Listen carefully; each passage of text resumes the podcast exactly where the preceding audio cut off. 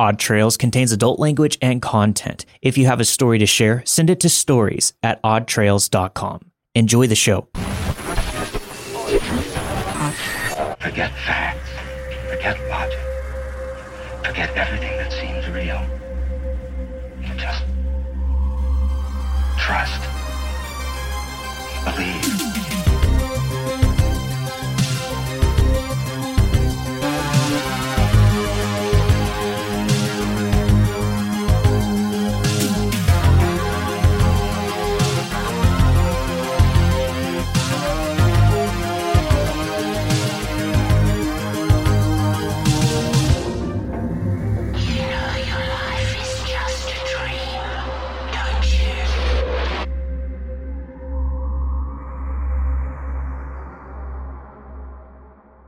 After listening to this podcast from the bottom up, I noticed you have a lot of Filipino people writing in.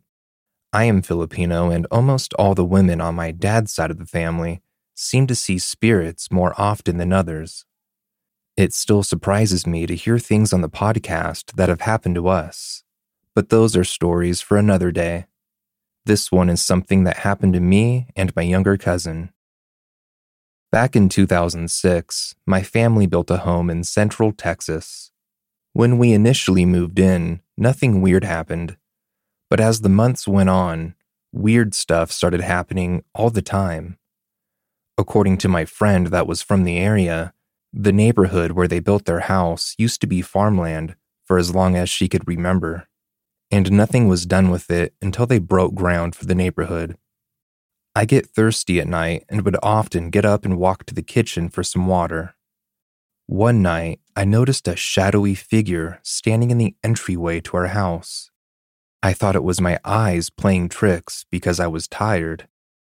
It wouldn't be there every night I got water, but every now and then. Over time, the shadow started taking shape. First, it was a tall man with a notable afro, then a blob. It stayed in a blob form for a while, but its final shape was that of a tall, skinny man with a cowboy hat. It would just stand and watch as I got water at night and never move. I always got an off feeling, but never a bad one, with it watching me. Fast forward a few years later after I moved out, and my younger cousin moved in with my parents. My older sister still lived there, and one night my cousin asked her if she sees the shadows in the house, specifically the one by the front door. My sister kept telling her it was just her mind playing tricks at night, but my cousin swore up and down she sees a cowboy standing by the front door and that he watches her. One day, I came over to my parents, and she asked me if I had ever seen the cowboy at night. I immediately felt my stomach drop. No one else in the house had ever seen the shadow except me, and I never told anyone about it either. She said it didn't happen when she first moved in, but after a week or two, it started happening. She also mentioned that he doesn't just stay in the entryway. I felt all the hairs rise on my arms, and I told her I also used to see him when I was around her age and never told anyone about it. She even said she felt an off feeling whenever she saw him, but never felt anything malevolent. Side note with this specific cousin, paranormal activities seem to happen when it's the two of us together. When she was younger, we were painting her bedroom in her parents' house while her dad was renovating it. We were in the opposite room when we heard boxes being pushed around behind a door across the hall. It was their storage room, so it was just junk in boxes that her mom would hoard from thrifting. No one was in the house at the time except me and her, and like I said, we were in the other room painting. Anytime we would go into the storage room, it would be dead silent. No explanation. To combat this, we would just play music so we wouldn't hear it. To this day, that room gives us both the heebie jeebies, and neither of us like going in there. Another time, she and I went to our cousin's house. While we were standing side by side at the front door, we both heard a man's voice clearly say, Hey there. She heard it in her right ear, and I heard it in my left, as if the person was in between us. We both looked back thinking it was our cousin, but no one was there. Our cousin's wife then opens the door, and we ask her where our cousin was, but he wasn't even home. That's when we both looked at each other and asked, Did you hear that? To this day, it gives me the chills, because if it was a neighbor of theirs, they would have had to be right behind us for us to hear it so clearly. But again, no one was there.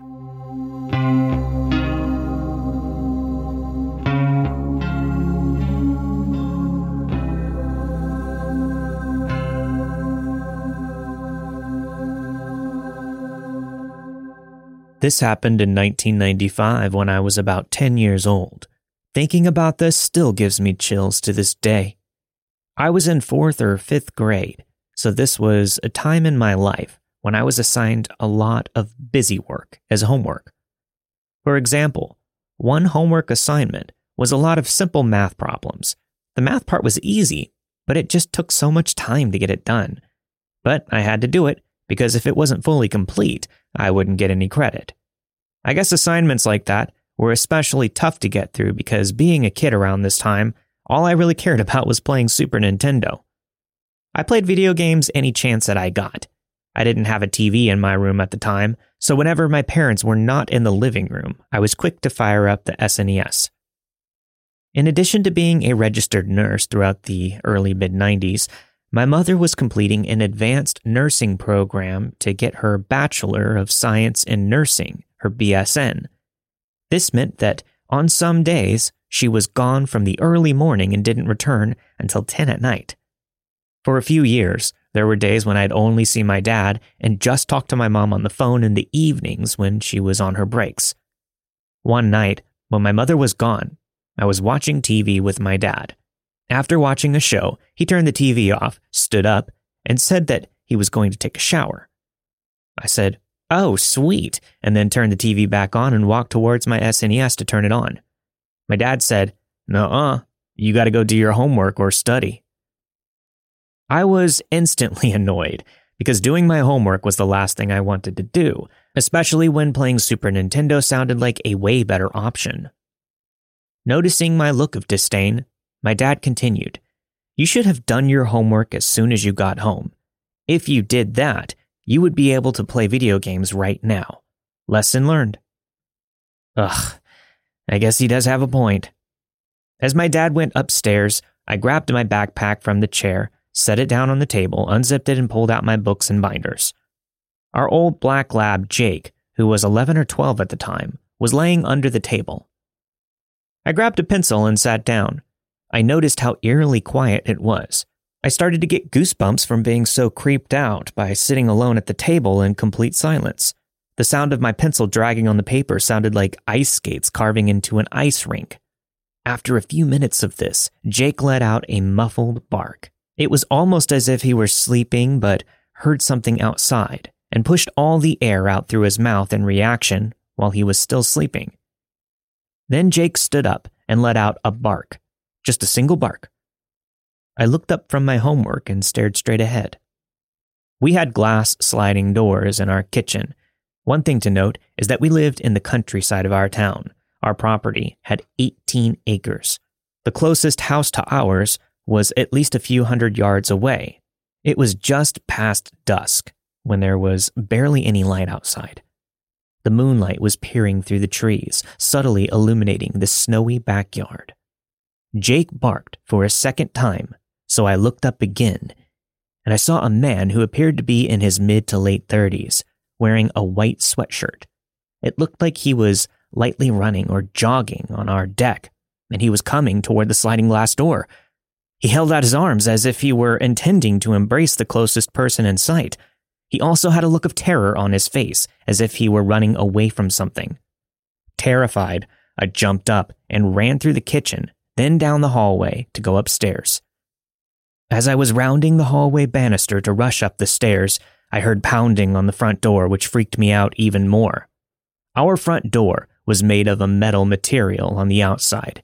There was a wicker wreath hanging from the front door as well.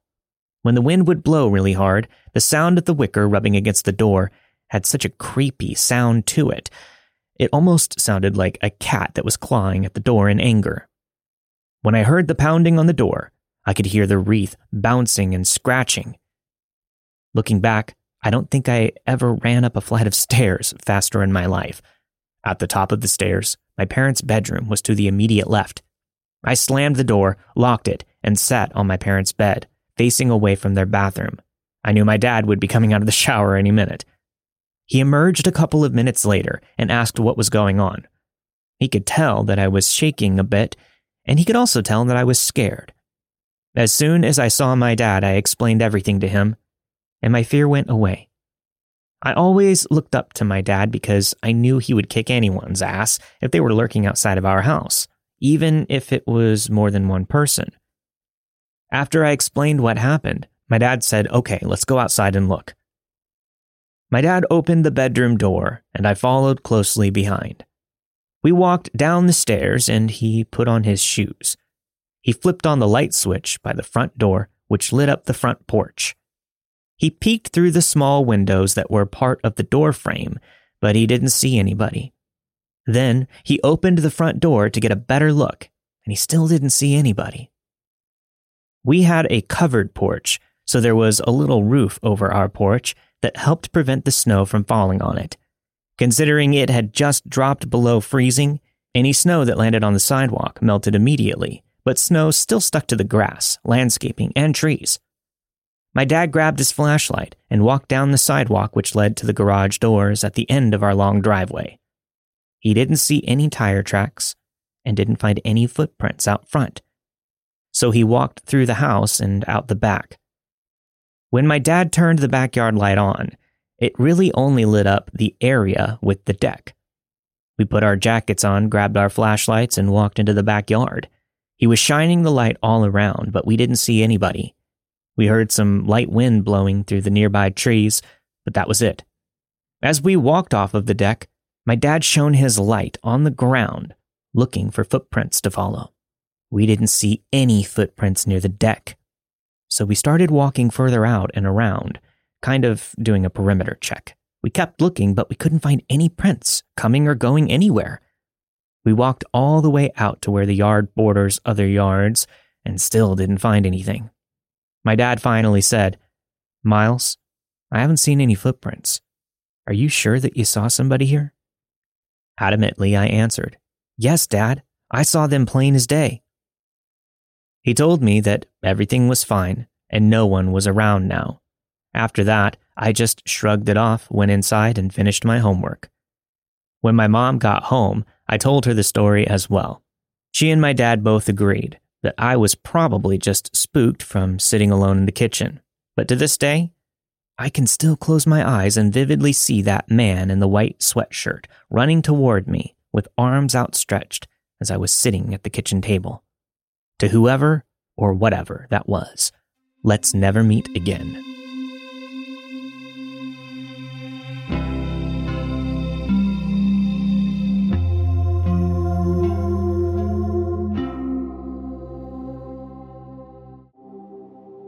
I have had experiences my whole life.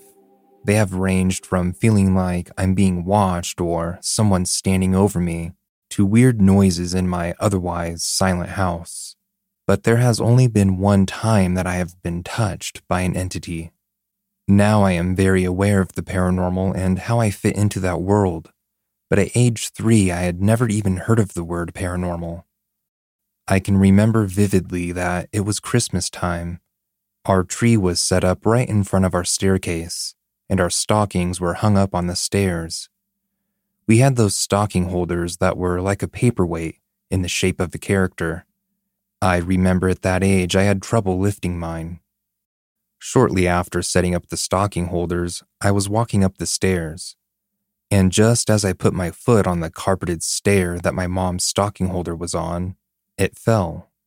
Not in the slow, dramatic, oh crap type of fall, but more as if someone had shoved it off. I remember thinking that it was weird, but shrugging my shoulders and continuing up the stairs.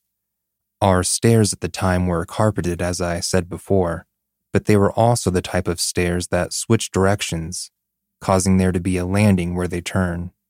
I had just lifted my foot to step onto the first step above the landing when someone grabbed my ankle. Grabbed my ankle and yanked me so hard I fell and bashed my head off the stair I had just tried to step onto. I was in shock to the point that I couldn't register what had happened. It only registered once I was pulled across the landing. I started to scream as I was dragged down the maybe five steps to the first floor. My parents rushed out of their rooms and down the stairs, my mom picking me up to find my face covered in rug burn. My mom doesn't believe in the paranormal, she never has, so she tried to take in and understand what her three year old daughter was telling her through tears. I remember the look of fear she gave my dad after I finished the story. The look of fear that I know now to mean when a parent has no explanation.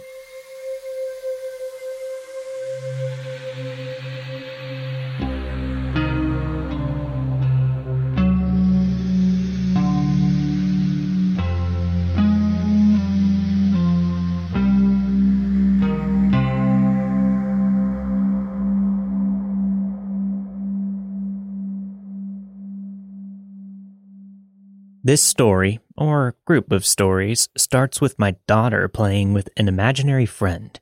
I know that that isn't uncommon for children to have imaginary friends, but the fact that our daughter had one was strange. She is our second, now middle child. It's rare for subsequent children to have them, as they generally have a built in playmate in their older sibling. She was about two and a half years old when she started to play with this friend.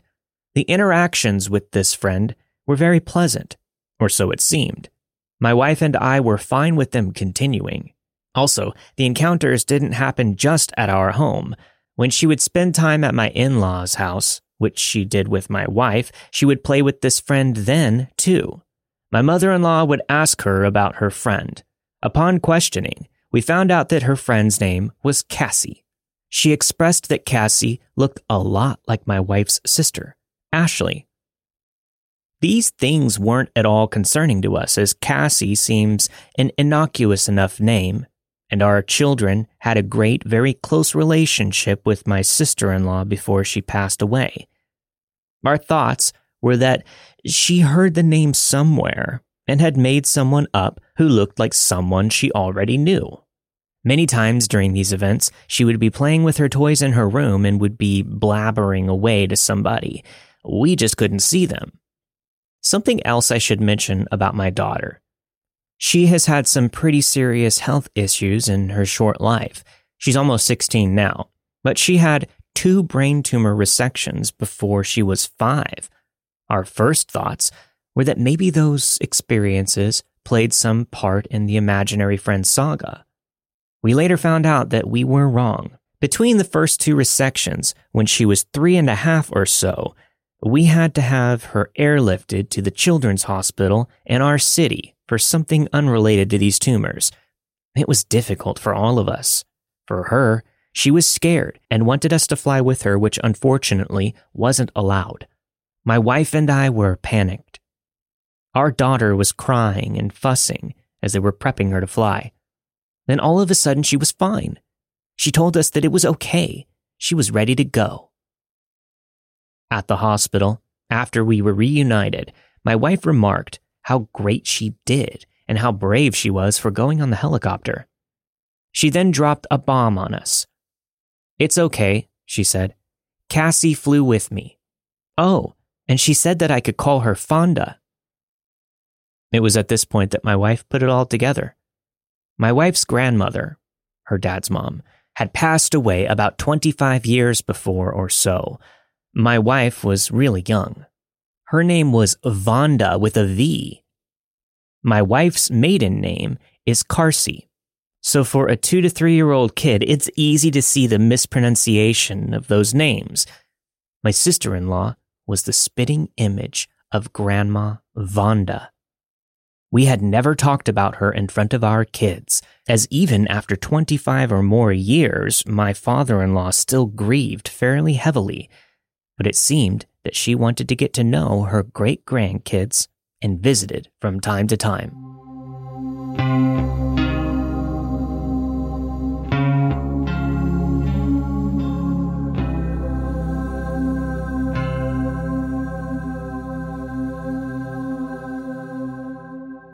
Back in the mid to late 1980s, when my mom was about 16 to 17 years old, she and her friends were playing with a Ouija board in my grandmother's house.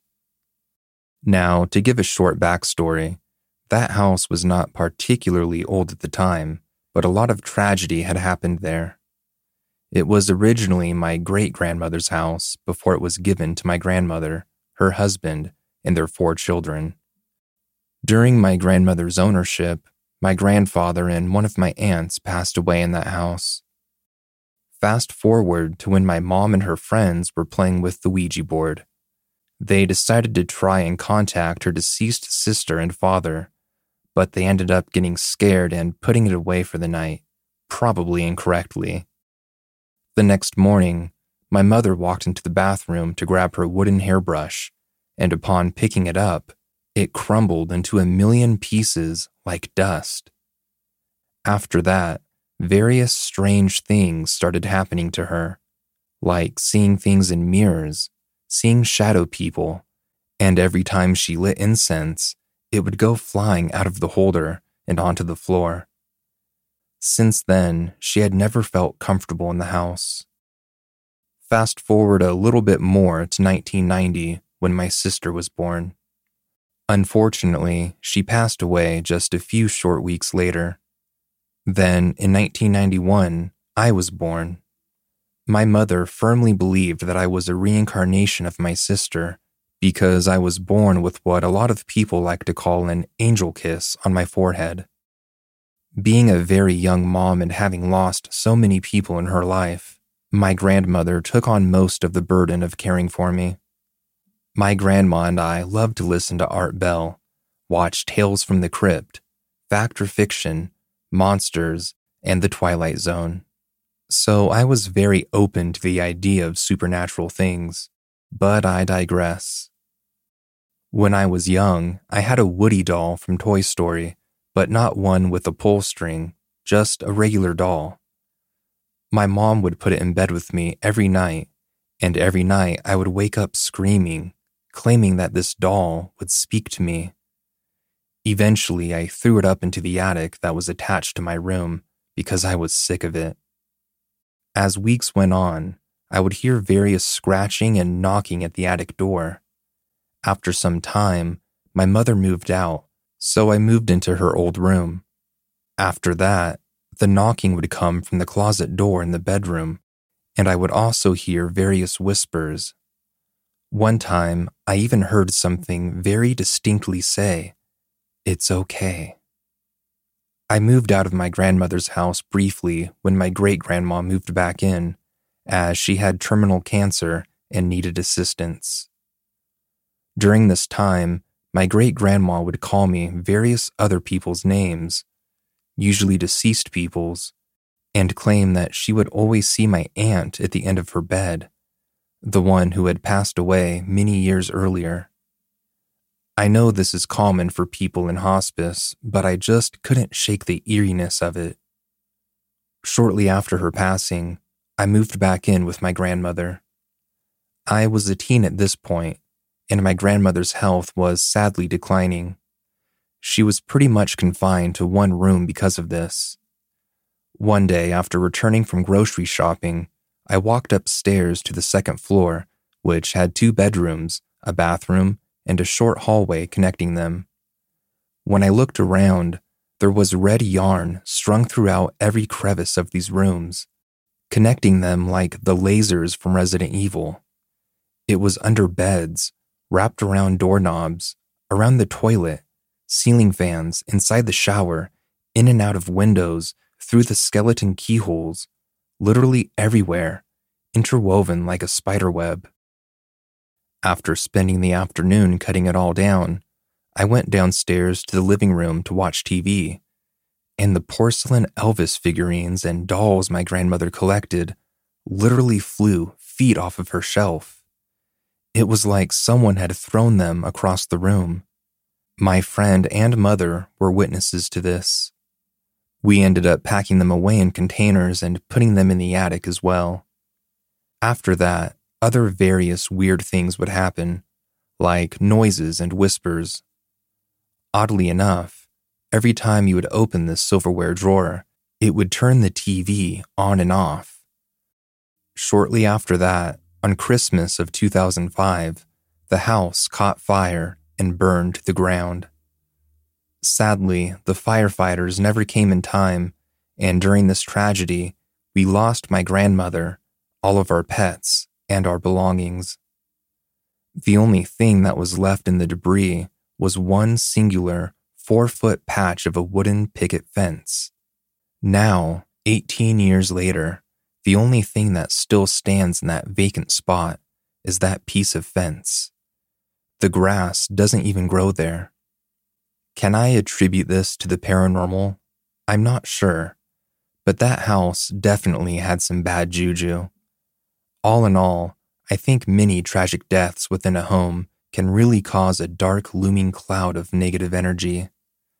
Nothing paranormal has ever happened to me again after that, aside from the random Hatman meetings and the occasional lucid dreaming, which I'll save for another time.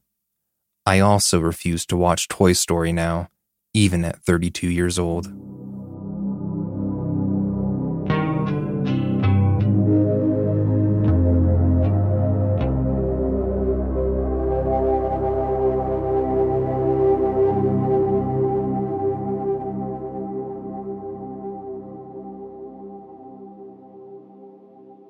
Hello, my name is Lou. I reside in a little rural community in the Central Valley of California. We are regarded as the world's fruit basket. I lived with my grandmother and her boyfriend while I was in my early 20s. My grandma used to work at a fruit packaging plant. During the summer, she frequently worked 16 hour days, and I'd go three or four days without seeing her. Her partner worked as a general contractor and was frequently away from home. My grandmother opted to rent a home in order to be closer to work. Her commute took about one hour each way. We relocated, and she was now just 15 minutes away from her workplace. It was a lovely house, possibly built in the mid 1990s. We didn't move in immediately since she was extremely busy with work. I was a student who only attended school three days a week. On my off days, I began moving our belongings, of course, I started my own room because it meant that I could invite my girlfriend over without having anybody else in the house. In one day, I relocated my entire room to the new house. Because the house didn't yet have cable or internet, I slept on the couch for another week or so. Nicole and her three year old child needed somewhere to stay for a few days. My girlfriend asked if it was okay if they stayed in the new rental property because nobody else was there yet. I wasn't thrilled with the idea, but they had been sleeping in her vehicle, and I felt horrible for the kids, so I said that it was all right. My grandma agreed that it would be better for her son. On Friday morning, I gave Nicole a key and she thanked me. Friday and Saturday passed. Nicole arrived at my girlfriend's place where we were hanging out and returned the key to me. We essentially assumed she had found another spot or a family member to stay with. Nicole stated that she would never return to the house. She stated that she experienced an odd sensation in the kitchen on Friday night when getting water for her son. She decided to close all of the doors in the house because it had an open floor plan and it weirded her out. From the kitchen, you could see almost every door in the house. She then returned to the bedroom. She shut and locked the bedroom door and she heard doors opening and closing with dishes clinking in the sink all throughout the night. She assumed it was simply the house settling, though. The next morning, except for the entrance door, all of the doors in the home were open when she awoke on Saturday. She quickly panicked, gathered her son, and went to get some food. When they returned to the house later that day, All of the doors were shut. The owner had left the patio furniture in the house's fairly big backyard, so she sat in the yard and watched her child play. She saw that there were blinds in the house moving while they were in the backyard, as if somebody were peering out and watching them. It started with the kitchen window near the sink. Then there were the large curtains on the rear sliding glass door and the side window where the garage stood. She was terrified. She had nowhere to stay and was obliged to sleep at the house for the sake of her son. She stayed outside as long as she could, only returning inside to sleep. She heard some banging noises, as previously, but this time the doorknob moved as if somebody were attempting to turn it. She had been up all night, terrified. She awoke to find all of the cabinets and the dishwasher open. She fled the house with her son. She stated that she would rather sleep in her car. My girlfriend and I found this scary and strange. The house could not possibly be haunted. We'd both been there and saw nothing out of the norm. After two months, everybody had moved into and unpacked the house. My grandma, her companion Esteban, and my aunt were there. It's worth noting that Esteban and my aunt spoke very little English and mostly spoke Spanish. I ultimately set up my computer in the living room since it had a large bay window and it was a wonderful area to play WoW while watching cars drive by.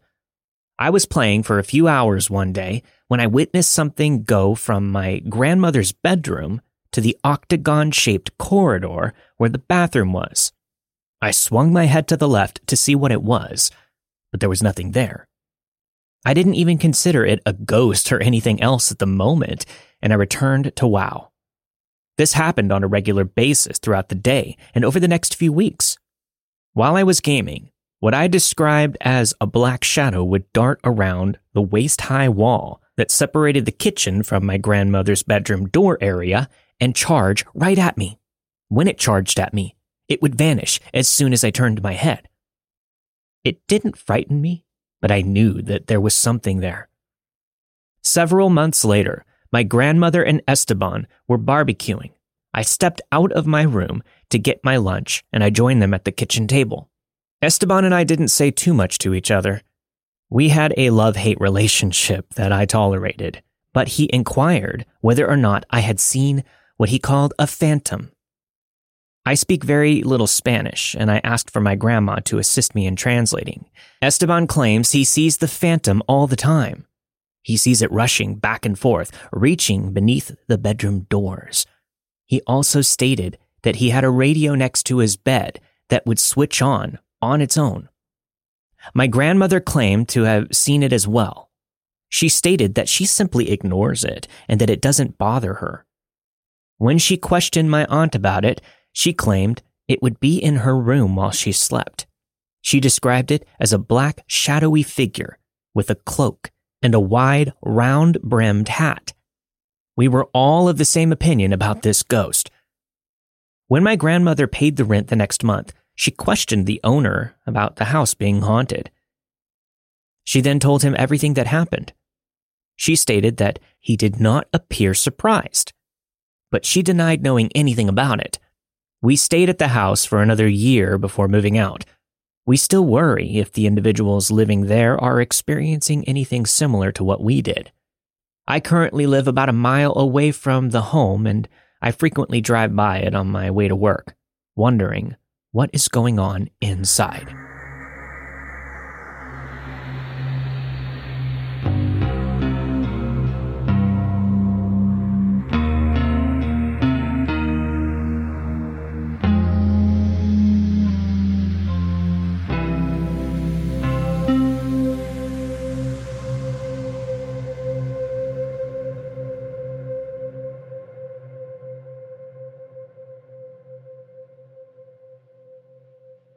I have two stories to share.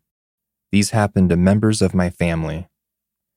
This first story happened to my mom and sister back in the 80s, so no smart cars with keyless access. We used to live down the street from a small shopping center.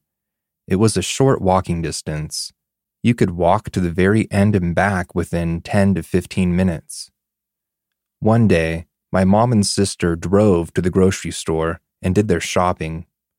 While at the register, my mom is trying to get her keys out, but she couldn't find them. She pays for the groceries, goes outside of the store to continue looking. She cannot find them for the life of her, so she decided to walk home to get her spare key.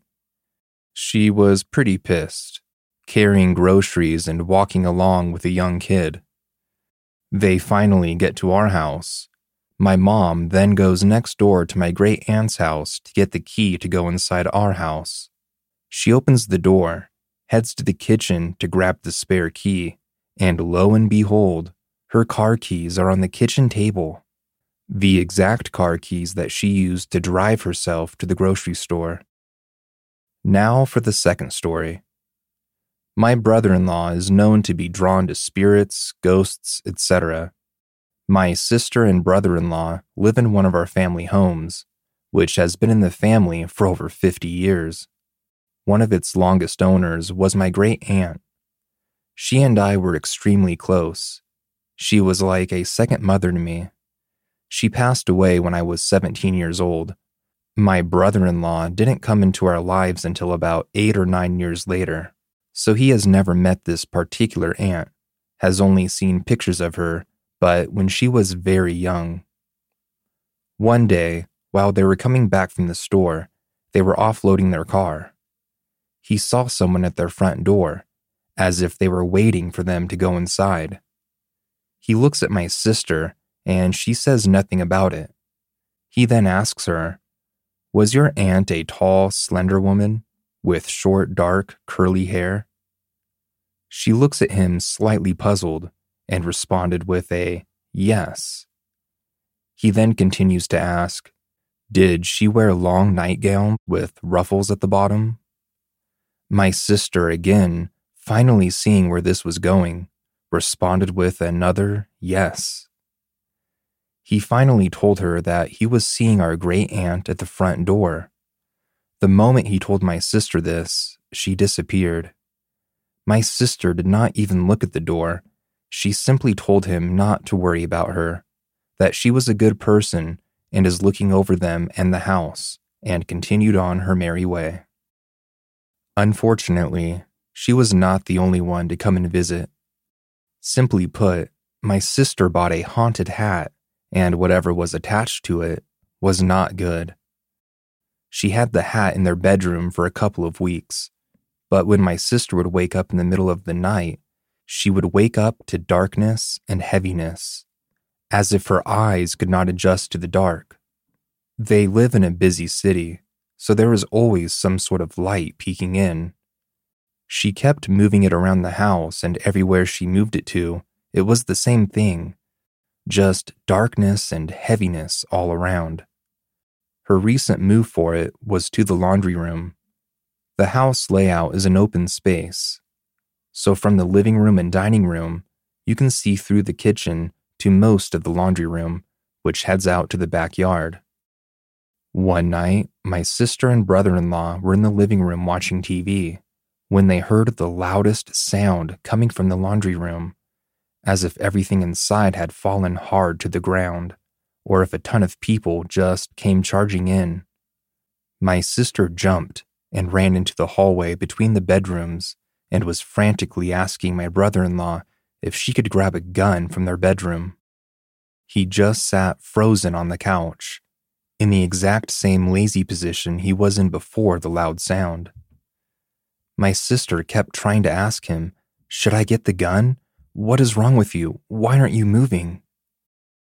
After a couple of minutes of this, he finally got up and told my sister that he was going to check the laundry room and go outside to walk the yard. After checking the yard and even the alley that the house is next to, he came back in and said he didn't see anything. After they both calmed down, my sister finally asked him about his reaction and why he didn't do anything from the very beginning. He simply told her that he fully expected to see someone or something go through that doorway and come towards him, and he was waiting for it to happen. and that he could hear my sister asking about the gun, but all he kept thinking was, a gun was not going to stop whatever that was. My sister got rid of the hat the next day.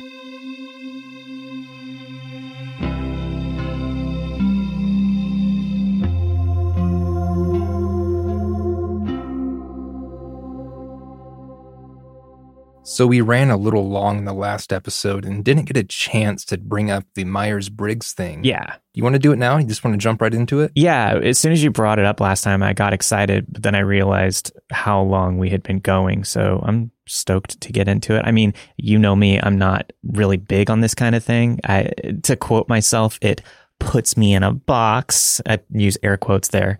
Um, I don't like that kind of thing, but you're so adamant about this that I'm excited to do it. Yeah, I'm adamant about it in the sense that it can be used as a valuable tool.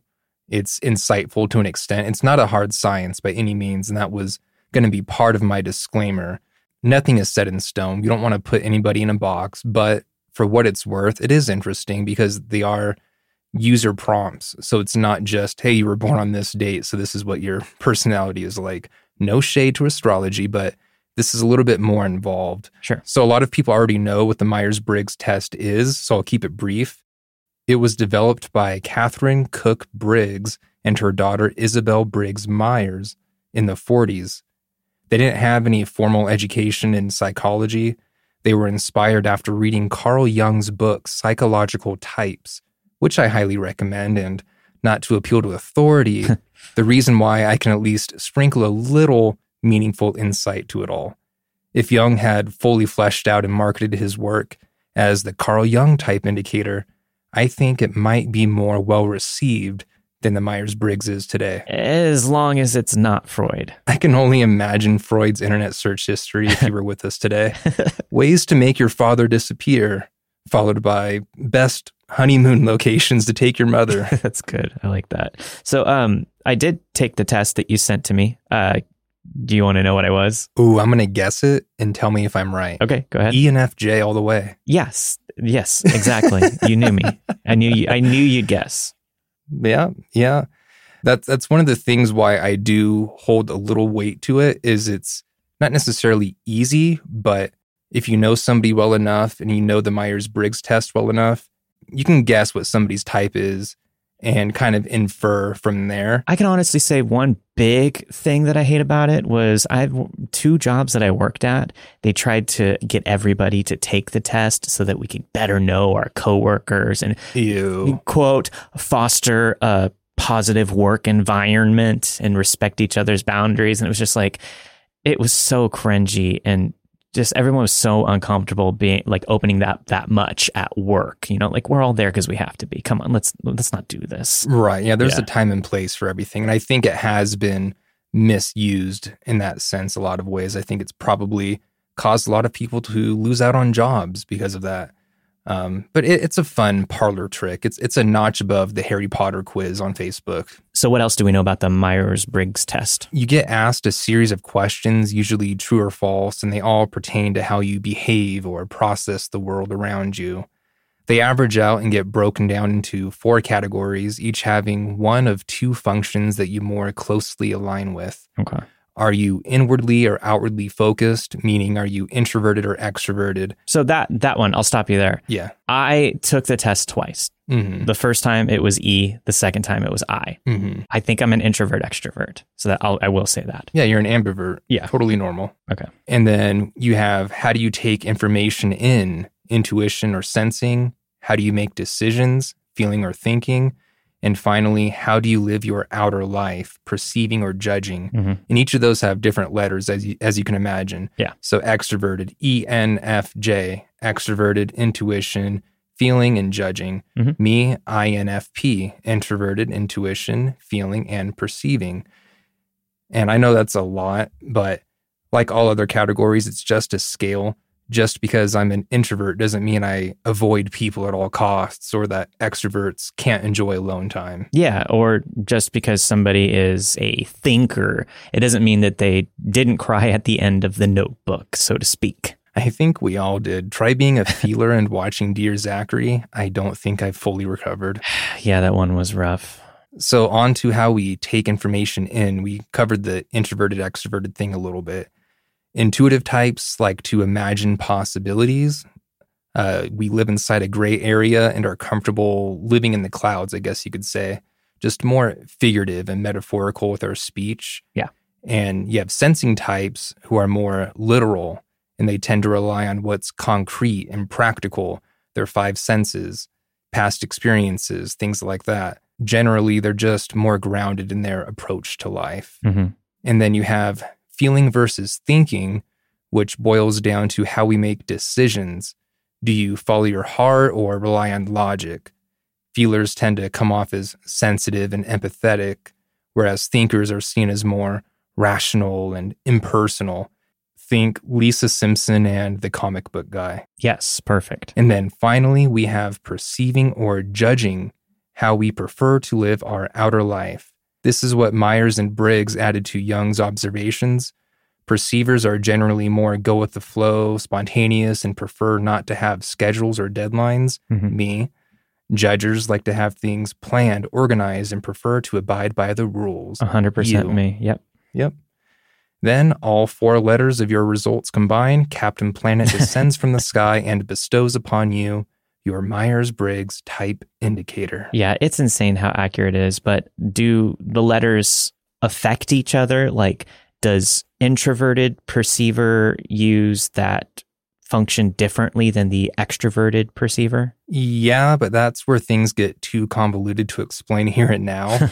okay. I'll just say that even if you share three out of four letters with somebody, the functions correlate differently.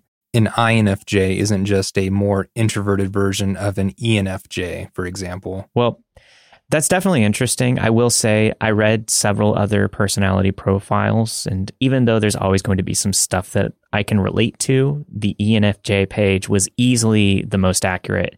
And you had me do it blindly. Yeah, at the time, I didn't want you to read anything after taking the test. Mhm. I just wanted the letters so I could send you the summary of three other types along with ENFJ and see which one resonated with you the most. Kind of like what I did with the astrology thing and my dad Mhm. got him with the Leo. Yeah, exactly. Yeah. I'm going to read the first few sentences of the INFP profile from 16personalities.com where we took the test and see if I think it fits you. Sure. So, although they may seem quiet and unassuming, mediators, INFPs, have vibrant, passionate inner lives, creative and imaginative. They happily lose themselves in daydreams, inventing all sorts of stories and conversations in their minds. hmm I see this. Uh, these personalities are known for their sensitivity. hmm I see this. Uh, mediators can have profound emotional responses to music, art, nature, and the people around them. Yes, that's all pretty accurate. So they are idealistic and empathetic. Mediators long for deep, soulful relationships and they feel called to help others. But because this personality type makes you such a small portion of the population, mediators may sometimes feel lonely or invisible, adrift in a world that doesn't seem to appreciate the traits that make them unique. I can say I've seen that on your face before. On my face. Yeah, I've I've seen that I've seen that feeling on your face, the lonely, invisible adrift in the world that doesn't seem to appreciate the traits that make you unique. Yeah, that's uh, pretty spot on. I've been called aloof many times. Yeah. For better or for worse. I I always take it personally. I'm, you know, because the way that I am, I always think that, oh wow, I'm being boring. He's mad at me. This sucks. and then I, I take it personally and I just like I shut off.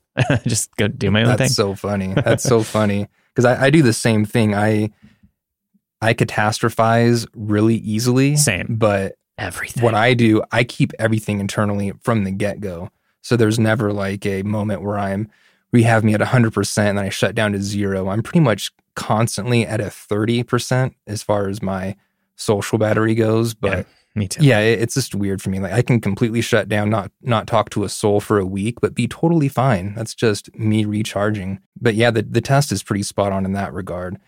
Like when I was a teenager, I definitely felt so misunderstood, like all teenagers do. But I remember feeling so special, like no, I'm more different than everybody else. And then as an adult, taking the test for like the hundredth time and confirming, like, holy shit, yeah, there are just some people out there that don't really vibe or mesh well with the norms of society. And that's not just me trying to sound special. There's several other personality types that kind of get wedged into a weird corner that don't necessarily fit in. I'm going to go ahead and read yours so the audience gets a taste of Tate. Okay. Protagonists, ENFJs, feel called to serve a greater purpose in life. Mm-hmm. Thoughtful and idealistic, these personality types strive to have a positive impact on other people and the world around them. They rarely shy away from an opportunity to do the right thing, even when doing so is far from easy. Yeah, that's me to a fault. It's my greatest weakness at the same time. Yep, I see it. Protagonists are born leaders, which explains why these personalities can be found among many notable politicians, Yuck. yeah, coaches, and teachers. hmm Their passion and charisma allow them to inspire others, not just in their careers, but in every arena of their lives, including their relationships. Few things bring protagonists a deeper sense of joy and fulfillment than guiding friends and loved ones to grow into their best selves. I feel that. Yeah, and when they don't grow into them their best selves, uh, I lose it. I feel like I've failed and I beat myself up and I take on the strife. That's so funny. Fucking protagonist. God, I hate it, man. I hate it. It's so accurate, though. Yeah, I I, I actually uh, am glad that we did this because it just kind of it vindicated me for my shortcomings and my flaws, but also made me feel good about you know the positive things about myself too, and got you know I got to learn a little bit about you. But I would encourage any of our listeners if you guys want to uh, send in some of your results if you took the Myers Briggs test. I'd be interested to see what our audience is like. Yeah, yeah, I am very, very curious. Yeah, I mean, how many of you out there are INFPs or ENFJs? Fun fact INFPs and ENFJs are considered soulmates among the Myers Briggs world. I don't know why. That I think al- it's that That shit always works out for us. I don't know. it does. It does. I've only met a couple ENFJs of the opposite sex, and yeah, sparks were flying. So maybe there is something to it. Yeah. Well, I can hear your dogs in the background, and it's time for me to go to dinner. Yeah, let's wrap this up. Absolutely. Uh, this week you have heard Cousin Connections by Natasha, The Guy in White on the Deck by Miles, My First Paranormal Experience by Abbi, Cassie by Jay Walker, Bad Juju House by M, The Phantom by Lou, and Guardian Angel, and From Good to Bad by Melanie. All of the stories you've heard this week were narrated and produced with the permission of their respective authors. If you have a story to share, make sure you send it to stories at oddtrails.com. And don't forget to sign up for our Patreon for ad free versions of all of our episodes at a higher bitrate, so you're going to get the best listening experience. And finally, don't forget to check out the new episodes of my other podcasts like Let's Not Meet, a true horror podcast, Welcome to Paradise It Sucks, and the Old Time Radio Cast at crypticcountypodcasts.com or wherever you get your podcasts. We'll see you all next week. Everyone, stay safe. Peace out.